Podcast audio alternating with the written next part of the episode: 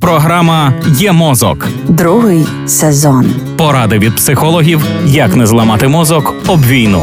Проєкт створено за підтримки програми партнерства у галузі масмедіа в Україні UMPP.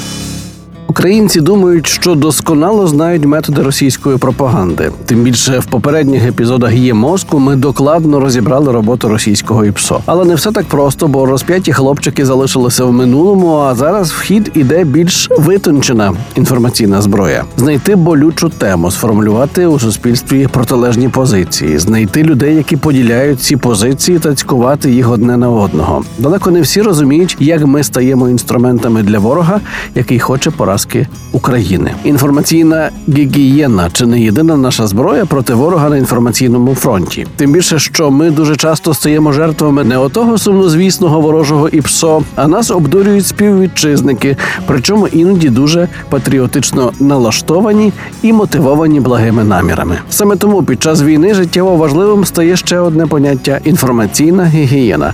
Тож у наступних епізодах до вашої уваги сім сформульованих медіаексперткою і авторкою ініціативи Як не стати овочем Оксаною Мороз базових правил, які допоможуть ефективніше фільтрувати інформацію під час війни.